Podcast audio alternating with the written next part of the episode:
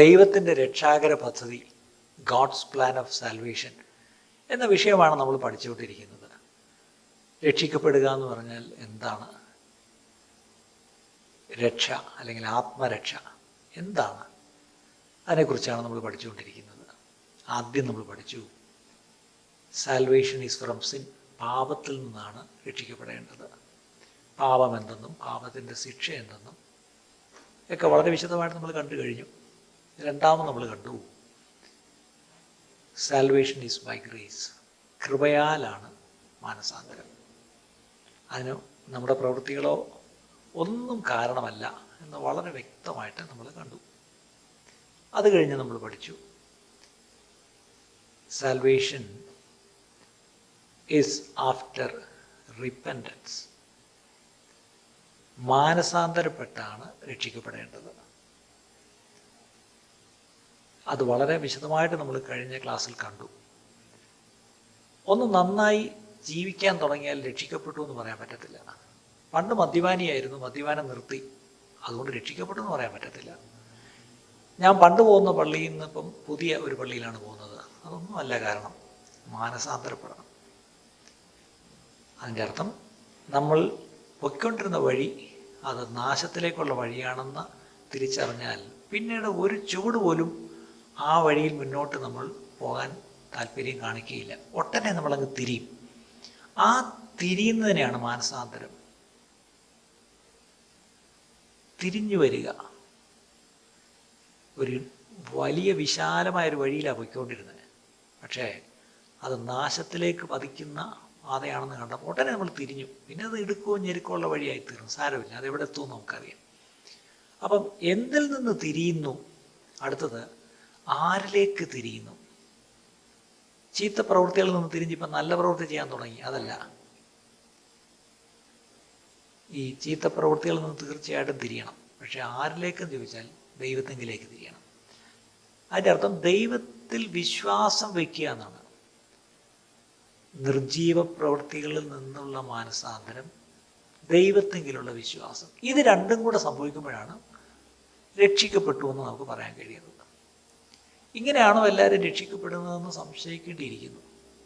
എന്നെ കേൾക്കുന്ന നിങ്ങളൊന്ന് ചിന്തിക്കുന്നോളാം ഞാൻ പണ്ട് ചെയ്തുകൊണ്ടിരുന്ന ചീത്ത പ്രവൃത്തികൾ ഇപ്പം ചെയ്യുന്നുണ്ടോ? എന്റെ പഴയ സ്വഭാവം ഇപ്പോഴും ഉണ്ടോ? അതിൽ നിന്ന് തിരിഞ്ഞ് ഞാൻ ദൈവാശ്രയമുള്ളവനായി മാറിയോ? അതാണ് വിഷയം.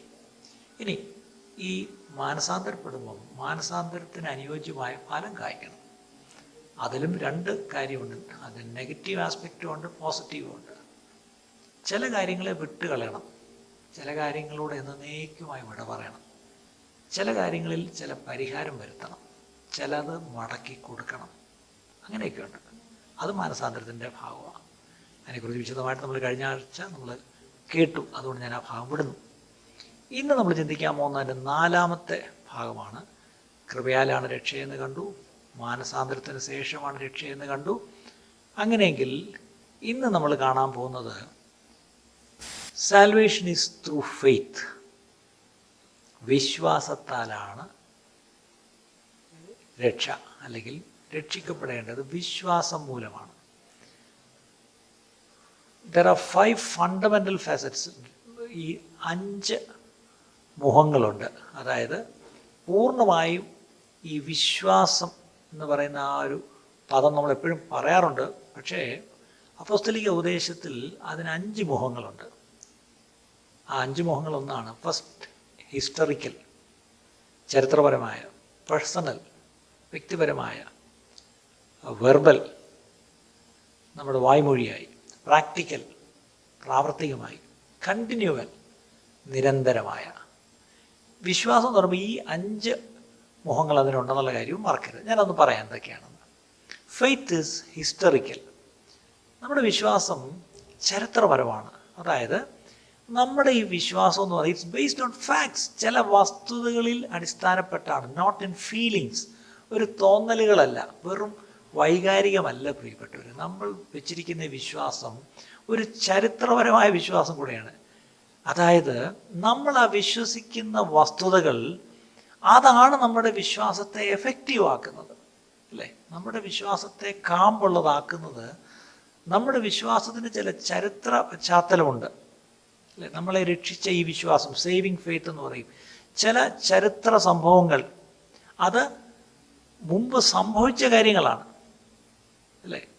അത് എന്താണ് ഈ ചരിത്രം? ആ ചരിത്രം ആരെ ചുറ്റിയുള്ള ചരിത്രമാണ്? രണ്ടായിരം കൊല്ലം മുമ്പ് യേശു ക്രിസ്തു എന്ന ദൈവത്തൻ ഭൂമിയിൽ വന്ന് ജനിച്ച് ജീവിച്ച് മരിച്ചടക്കപ്പെട്ട് ഉയർത്തെഴുന്നേറ്റ് സ്വർഗാരോഹണം ചെയ്ത ഒരു ചരിത്രം. നല്ലോണം ഓർക്കണം യേശുവിന്റെ ചരിത്രം അത് ലോക ചരിത്രത്തിന്റെ ഭാഗമാണ്. അതൊരു വെറും ഒരു കടങ്കഥയല്ല അതൊരു മിത്തല്ല അല്ലേ? ചരിത്രമാണ്. ഇന്നത്തെ ദിവസം നമ്മൾ ഇത്രാം ആണ്ട് ഇത്രാം മാസം ഇത്രാം തീയതി എന്ന് പറയുമ്പോൾ ആ കലണ്ടറിൽ എ ഡി എന്നൊരു ഒരു രണ്ട് അക്ഷരം കിടപ്പുണ്ട്. അതിന് മുമ്പുള്ളത് ബി സി. അപ്പം ചരിത്രത്തെ തന്നെ രണ്ടായി വിഭജിച്ച് അതിന്റെ നടുക്ക് ഒരു വ്യക്തിയുണ്ട്.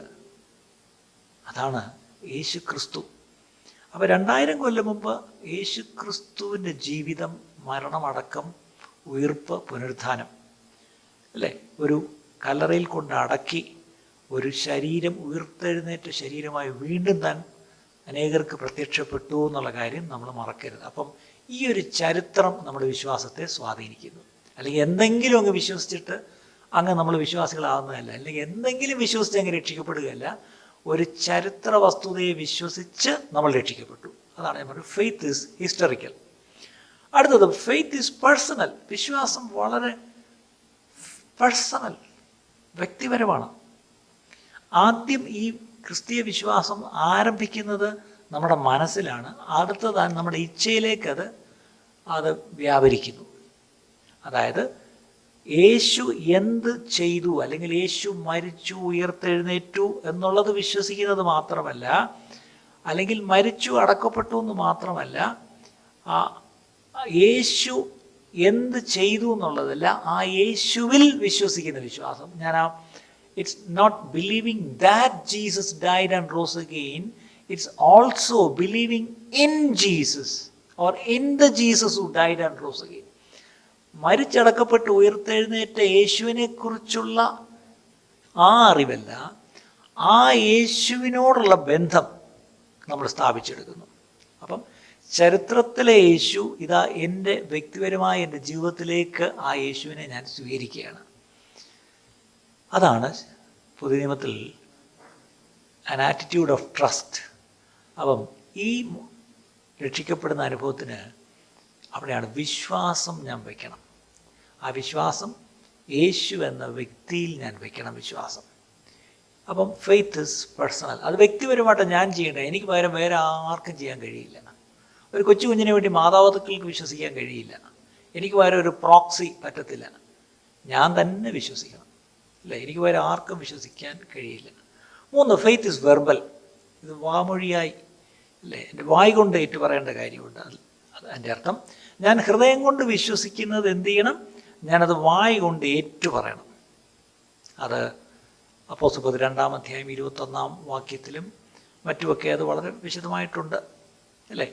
അപ്പം യേശു കർത്താവാണ് എന്ന് ഞാൻ എന്ത് ചെയ്യണം? ഹൃദയം കൊണ്ട് വിശ്വസിച്ച് വായ് കൊണ്ട് മനുഷ്യരുടെ മുമ്പിൽ ഏറ്റു പറയണം. ഞാൻ ജീവിക്കുന്ന സമൂഹത്തിൽ യേശുവിനെ ഏറ്റുപറഞ്ഞ് ജീവിക്കണം. അപ്പം ഇതൊരു അറിവായിട്ട് നിന്നാൽ പോരാ.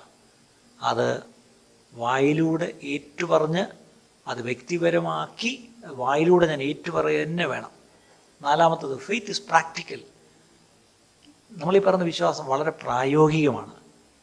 അതായത് it's rather more than something we have എനിക്ക് എന്തുണ്ടെന്നുള്ളതിനെക്കാട്ടിലും it's something what we do ഞാൻ ചെയ്യുന്ന ചില കാര്യമാണ്. ദൈവത്തിന്റെ വചനത്തിലെ സത്യങ്ങളെ ഞാൻ സ്വീകരിക്കുക മാത്രമല്ല ആ സ്വീകരിച്ച സത്യങ്ങൾക്കനുസരിച്ച് ഞാൻ ജീവിതം ജീവിക്കുകയാണ്. അല്ലെങ്കിൽ എന്റെ പ്രവൃത്തി അവിടെ വരുന്നു. അല്ലെങ്കിൽ വേറെ വാക്ക് പറഞ്ഞു ഫെയ്ത്ത് ഇൻ ആക്ഷൻ എന്റെ വിശ്വാസം ഇതാ പ്രവൃത്തികളിലൂടെ വരുന്നു. അല്ലേ? അപ്പം എന്റെ വിശ്വാസമാണ് ഇപ്പം എന്റെ പ്രവൃത്തിയിലൂടെ വരുന്നത്. ഞാൻ ചെയ്ത പ്രവൃത്തികളാൽ കാരണമല്ല ഞാൻ രക്ഷിക്കപ്പെട്ടതെന്ന് നമ്മൾ കണ്ടു. അങ്ങനെയെങ്കിൽ ഇപ്പോൾ ഞാൻ വിശ്വസിച്ചിരിക്കുന്നത് കൊണ്ട് ആ വിശ്വാസം എന്റെ ഉള്ളിൽ മാത്രം നിൽക്കുകയല്ല അതെന്റെ വായിലൂടെ ഏറ്റുപറച്ചിൽ മാത്രമായിട്ട് നിൽക്കുകയല്ല അതെന്റെ പ്രവൃത്തികളായിട്ടും കൂടെ ഇതാ വരുന്നു. ഇതാണ് കാര്യം. ഫെയ്ത്ത് ഇസ് പ്രാക്ടിക്കൽ അഞ്ചാമത് ഫെയ്ത്ത് ഇസ് കണ്ടിന്യൂവൽ ഇത് നിരന്തരമാണ്. അതായത് ഇബ്രായ ഭാഷയിലും ഗ്രീക്ക് ഭാഷയിലും ഈ ഫെയ്ത്ത് എന്നുള്ളതിനും ഫെയ്ത്ത്ഫുൾനെസ് എന്നുള്ളതിനും ഒരേ പദമാണ്. വിശ്വാസത്തിനും വിശ്വസ്തതയ്ക്കും ഒരേ വാക്കാണ്. നമുക്കറിയാം മലയാളത്തിൽ വിശ്വാസം എന്ന് പറഞ്ഞാൽ ഒന്ന് വിശ്വസ്തത മറ്റൊന്ന്. ഇംഗ്ലീഷിലും ഫെയ്ത്ത് ഒന്ന് ഫെയ്ത്ത്ഫുൾനെസ് ഒന്ന്. പക്ഷേ ഹീബ്രുവിലും ഗ്രീക്കിലും ആ ഭാഷയിൽ രണ്ടും ഒരു വാക്കാണ്. ഒരുത്തൻ ഫെയ്ത്തുണ്ടെന്ന് പറഞ്ഞിട്ടുണ്ടെന്ന് പറഞ്ഞാൽ അവന് ഫെയ്ത്ത് ഫെയ്ത്ത്ഫുള്ളും കൂടിയാണ് ഇന്ന് ആലോചിക്കുക വിശ്വാസമുള്ളവർ വിശ്വസ്തതയില്ല. നല്ല വിശ്വസ്തരായ മനുഷ്യരുണ്ട് പക്ഷെ അവർക്ക് വിശ്വാസമില്ല. പക്ഷേ ശരിക്കും ആ മൂലഭാഷയിൽ രണ്ടും ഒരു പദമാണെന്നുള്ളത് വളരെ രസകരമായിട്ട് നമുക്ക് തോന്നും. അപ്പം ഇവിടെ നമ്മൾ വെച്ചിരിക്കുന്ന വിശ്വാസം അത് നമ്മുടെ പ്രവൃത്തിയിലൂടെ അത് പുറത്തു വരുന്നെങ്കിൽ അത് നിരന്തരമായിരിക്കണം. നമ്മുടെ ജീവിതാന്ത്യം വരെയും അത് തുടരണം. നമുക്കറിയാം അപ്പോസ്നായ പൗലോസ് ആദ്യം തന്റെ പേര് ശൗലെന്നായിരുന്നു താനായിരുന്നു ഞാനുകളെ പീഡിപ്പിക്കുന്ന സഭയെ ഉപദ്രവിക്കുന്ന ഒരു വ്യക്തിയായിരുന്നു. അങ്ങനെ ഒരിക്കൽ ഡമസ്കോസിലുള്ള സഭയെ പീഡിപ്പിക്കാനായിട്ട് താൻ ഇങ്ങനെ പോകുന്ന വഴിക്ക് വെച്ച് യേശു ക്രിസ്തു തന്നെ ഒന്ന് എന്താ പറഞ്ഞ ഒന്ന് ഒരു എൻകൗണ്ടർ ഉണ്ടായി. തന്നെ ഒന്ന് തൊട്ടു. അവിടെ വെച്ച് തനിക്കൊരു മാറ്റം ഉണ്ടായി. താൻ ക്രിസ്തു ശിഷ്യനായിട്ട് മാറി. അപ്പോൾ തനിക്കൊരു മാനസാന്തരവും അല്ലെങ്കിൽ താൻ അവിടെ വെച്ച് രക്ഷിക്കപ്പെട്ടു എന്ന് വേണേൽ പറയാം. പക്ഷെ അവിടെ വെച്ച് തന്നെ രക്ഷ തീർന്നില്ല. തന്റെ ജീവിതാന്ത്യം വരെ അത് നിലനിന്നു. അപ്പം നോക്കിയേ തന്നെ രക്ഷിച്ച ആ വിശ്വാസം അത് തുടർന്നുകൊണ്ടേയിരുന്നു. ഏറ്റവും ഒടുവിൽ തിമത്യോസിന്റെ ലേഖനം എഴുതുമ്പോൾ ഞാൻ എന്റെ നല്ല പോർ പൊരുതു ഓട്ടമോടി. വിശ്വാസം കാത്തു. I have kept my faith എന്റെ ജീവിതാന്ത്യത്തിൽ എന്റെ വിശ്വാസം ഞാൻ പൂർത്തീകരിച്ചിരിക്കുന്നു എന്ന് പറയാൻ കഴിയും ഇതുപോലെ നമുക്ക് വിശ്വാസം തുടങ്ങാൻ വിശ്വാസം തുടരുവാൻ വിശ്വാസം ഒടുവിൽ തീർക്കുന്നതും വിശ്വാസത്താലാണ്. അപ്പോൾ നമ്മുടെ ജീവിതം തന്നെ വിശ്വാസത്താലാണ്. ഇത് മറക്കരുത് പ്രിയപ്പെട്ടവരെ. അപ്പം വിശ്വാസം ഈ പറഞ്ഞ പോലെ നമ്മളിപ്പം പഠിച്ച വിഷയം സാൽവേഷൻ ഇസ് ത്രൂ ഫെയ്ത്ത് വിശ്വാസത്താലാണ് രക്ഷ. അടുത്ത പ്രധാനപ്പെട്ട ഒരു കാര്യത്തിലേക്ക് വരികയാണ്. സാൽവേഷൻ ഈസ് ടു ഹോളിനെസ് വിശുദ്ധിയിലേക്കാണ് രക്ഷിക്കപ്പെടേണ്ടത്. ഇതൊരു വലിയ വിഷയമാണ്. ഇന്ന് ഒത്തിരി പേര് രക്ഷിക്കപ്പെട്ടു രക്ഷിക്കപ്പെട്ടു എന്നങ്ങ് പറയുന്നു. പക്ഷേ രക്ഷിക്കപ്പെട്ടിട്ട് വാട്ട് നെക്സ്റ്റ് അടുത്തത് എന്താ? പഴയ ജീവിതത്തിൽ നിന്ന് ഒരു വ്യത്യാസവുമില്ല. സ്വഭാവത്തിന് ഒരു മാറ്റവും ഇല്ല സംസാര രീതിക്ക് ഒരു വ്യത്യാസവും ഇല്ല അല്ലേ? ഒരു മാറ്റവും ഇല്ല അതാണ് ഇന്നത്തെ ഏറ്റവും വലിയ പ്രശ്നം. ഇന്ന് രക്ഷിക്കപ്പെട്ടു എന്ന് പറഞ്ഞ് നടക്കുന്നവരെ കണ്ടിട്ട് മറ്റുള്ള ആർക്കും ഒന്നും തോന്നുന്നില്ല. എന്താ തോന്നാത്ത ഒരു വ്യത്യാസവും ഇല്ല ഈ രക്ഷിക്കപ്പെടാത്തവരും രക്ഷിക്കപ്പെട്ടവരും തമ്മിൽ ഒരു വ്യത്യാസവും ഇല്ല ഇതാണ് പ്രശ്നം. പക്ഷെ ബൈബിളിൽ നമ്മൾ കാണുന്ന രക്ഷ ഒരുവൻ രക്ഷിക്കപ്പെട്ടാൽ അവൻ ക്രിസ്തുവിലാകുക എന്നാണ് പറയുന്നത്. ക്രിസ്തുവിലായവൻ ഒരു പുതിയ സൃഷ്ടിയാണ്. ഒരു പുതിയ സൃഷ്ടി എന്ന് പറഞ്ഞാൽ പഴയത് മനുഷ്യൻ പോയി. പഴയത് കഴിഞ്ഞു പോയി ഇപ്പോൾ പുതിയതാണ്. പക്ഷെ രക്ഷിക്കപ്പെട്ട എത്ര പേർക്ക് ഒരു പുതിയ ജീവിതം ഉണ്ടാകുന്നു ആ പഴയ ജീവിതം തന്നെയല്ലേ? ആ പഴയ ശരീരത്തിലാണ് ജീവിക്കുന്നത് അത് ശരിയാണ്. പക്ഷേ ജീവിതത്തിലൊരു മാറ്റം ഉണ്ടോ? ഇനി വെറും ഒരു മാറ്റം മാത്രമല്ല വിശുദ്ധി എന്നൊരു പദം അവിടെ വരുന്നു. നമുക്കറിയാം. റോമാലേഖനത്തിലും ഗുരുതലേഖനത്തിലും എഫ് എസ് ലേഖനത്തിലും ഒക്കെ നമ്മളവിടെ കാണുന്നുണ്ട്. വിശുദ്ധിക്ക് വേണ്ടിയാണ്. Salvation is positive as well as negative ഒന്നിൽ നിന്ന് നമ്മൾ തിരിയുന്നു പക്ഷേ മറ്റൊന്നിലേക്കാണ് നമ്മൾ തിരിയുന്നത്. ഒരു ഉദ്ദേശത്തിന് വേണ്ടി ഒരു വ്യക്തമായ ഒരു ഉദ്ദേശത്തിന് വേണ്ടിയാണ് നമ്മൾ രക്ഷിക്കപ്പെടുന്നത്. ആ ഉദ്ദേശം എങ്ങനെയെങ്കിലും സ്വർഗത്തിൽ പോകാനല്ല ഒരു വിശുദ്ധ ജീവിതം നയിക്കാനാണ്. നമ്മൾ മാനസാന്തരപ്പെട്ട് ക്രിസ്തുവിൽ വിശ്വാസം വെച്ച് നമ്മൾ രക്ഷിക്കപ്പെടുമ്പോൾ നമ്മളിലൊരു പ്രവൃത്തി ദൈവം തുടങ്ങുകയാണ്. അതെന്താണ് ആ പ്രവൃത്തി എന്നറിയാമോ? ആ ദൈവത്തിന്റെ ഇമേജ് ദൈവത്തിന്റെ സ്വരൂപം ആ ദൈവത്തിന്റെ സ്വഭാവം നമ്മളിൽ ഉണ്ടായി തുടങ്ങുകയാണ്. അപ്പം ഈ വിശുദ്ധി എന്നുള്ള വാക്ക് കേൾക്കുമ്പോൾ ഒത്തിരി പേർക്ക് ഒരു അലർജിയാണ്. ഇത് നടക്കാത്ത കാര്യമാണ്. അത് അധിക ഭക്തിയാണ്. അത് ശരിയല്ല അത് പ്രാവർത്തികമല്ല എന്നൊക്കെ പലരും പറയാറുണ്ട്. അല്ല ഈ വിശുദ്ധി എന്നുള്ളത് ഹോളിനെസ് എന്ന് പറഞ്ഞാൽ ശരിക്കും പറഞ്ഞാൽ അത് ഏറ്റവും അടുത്ത ഒരു അർത്ഥമുള്ള വാക്ക് ക്രൈസ്റ്റ് ലൈക്ക്നെസ് ക്രിസ്തുവിനെ പോലെ ആകുക. ക്രിസ്തുവിനെ പോലെ ജീവിക്കുക എന്ന് പറഞ്ഞാൽ ഞാൻ വിശുദ്ധനായിട്ട് ജീവിക്കുക എന്നാണ് അർത്ഥം.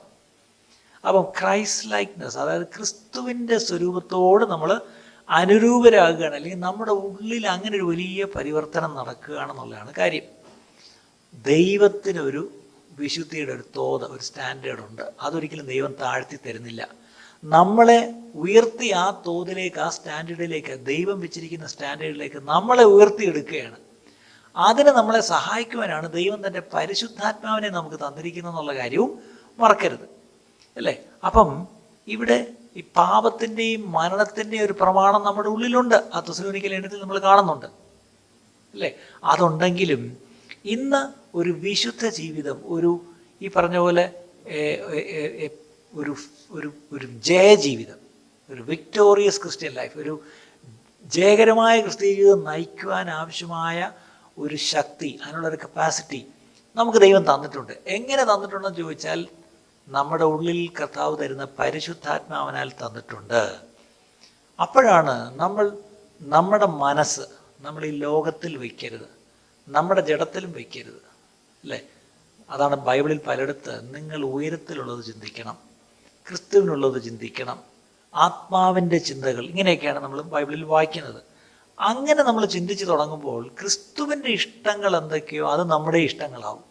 അതിന്റെ അർത്ഥം ക്രിസ്തു വെറുക്കുന്നത് ക്രിസ്തു ഇഷ്ടപ്പെടാത്തത് നമ്മൾ വെറുക്കുകയും ഇഷ്ടപ്പെടാതിരിക്കുകയും ചെയ്യാൻ തുടങ്ങും.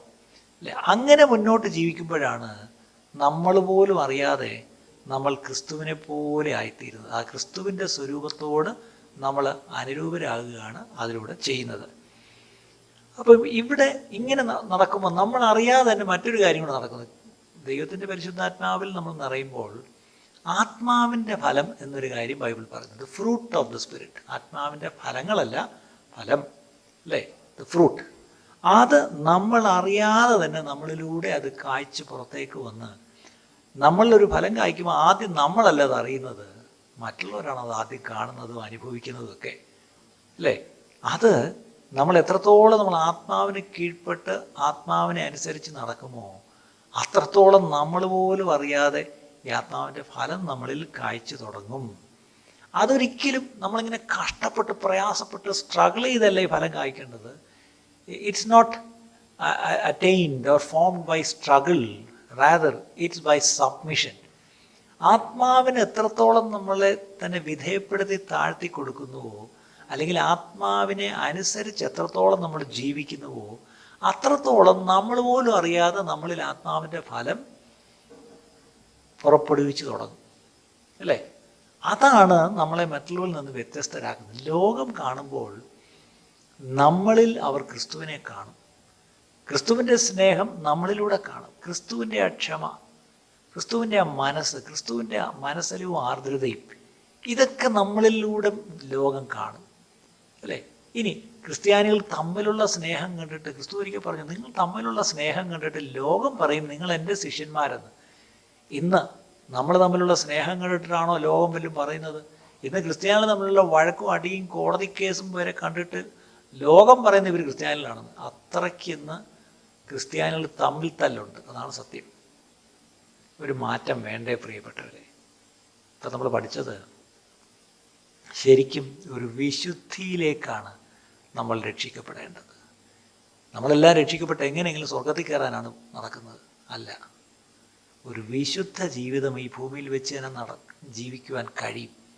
അത് നമ്മളെ കൊണ്ട് ഒറ്റയ്ക്ക് കഴിയില്ല. അതിനാണ് ദൈവം തന്റെ പരിശുദ്ധാത്മാവിനെ നമ്മുടെ ഉള്ളിൽ തരുന്നത്. ആ പരിശുദ്ധാത്മാവിൽ നമ്മൾ നിറഞ്ഞു കഴിഞ്ഞാൽ നമ്മളിൽ ആ ക്രിസ്തുവിന്റെ സ്വഭാവം വരും.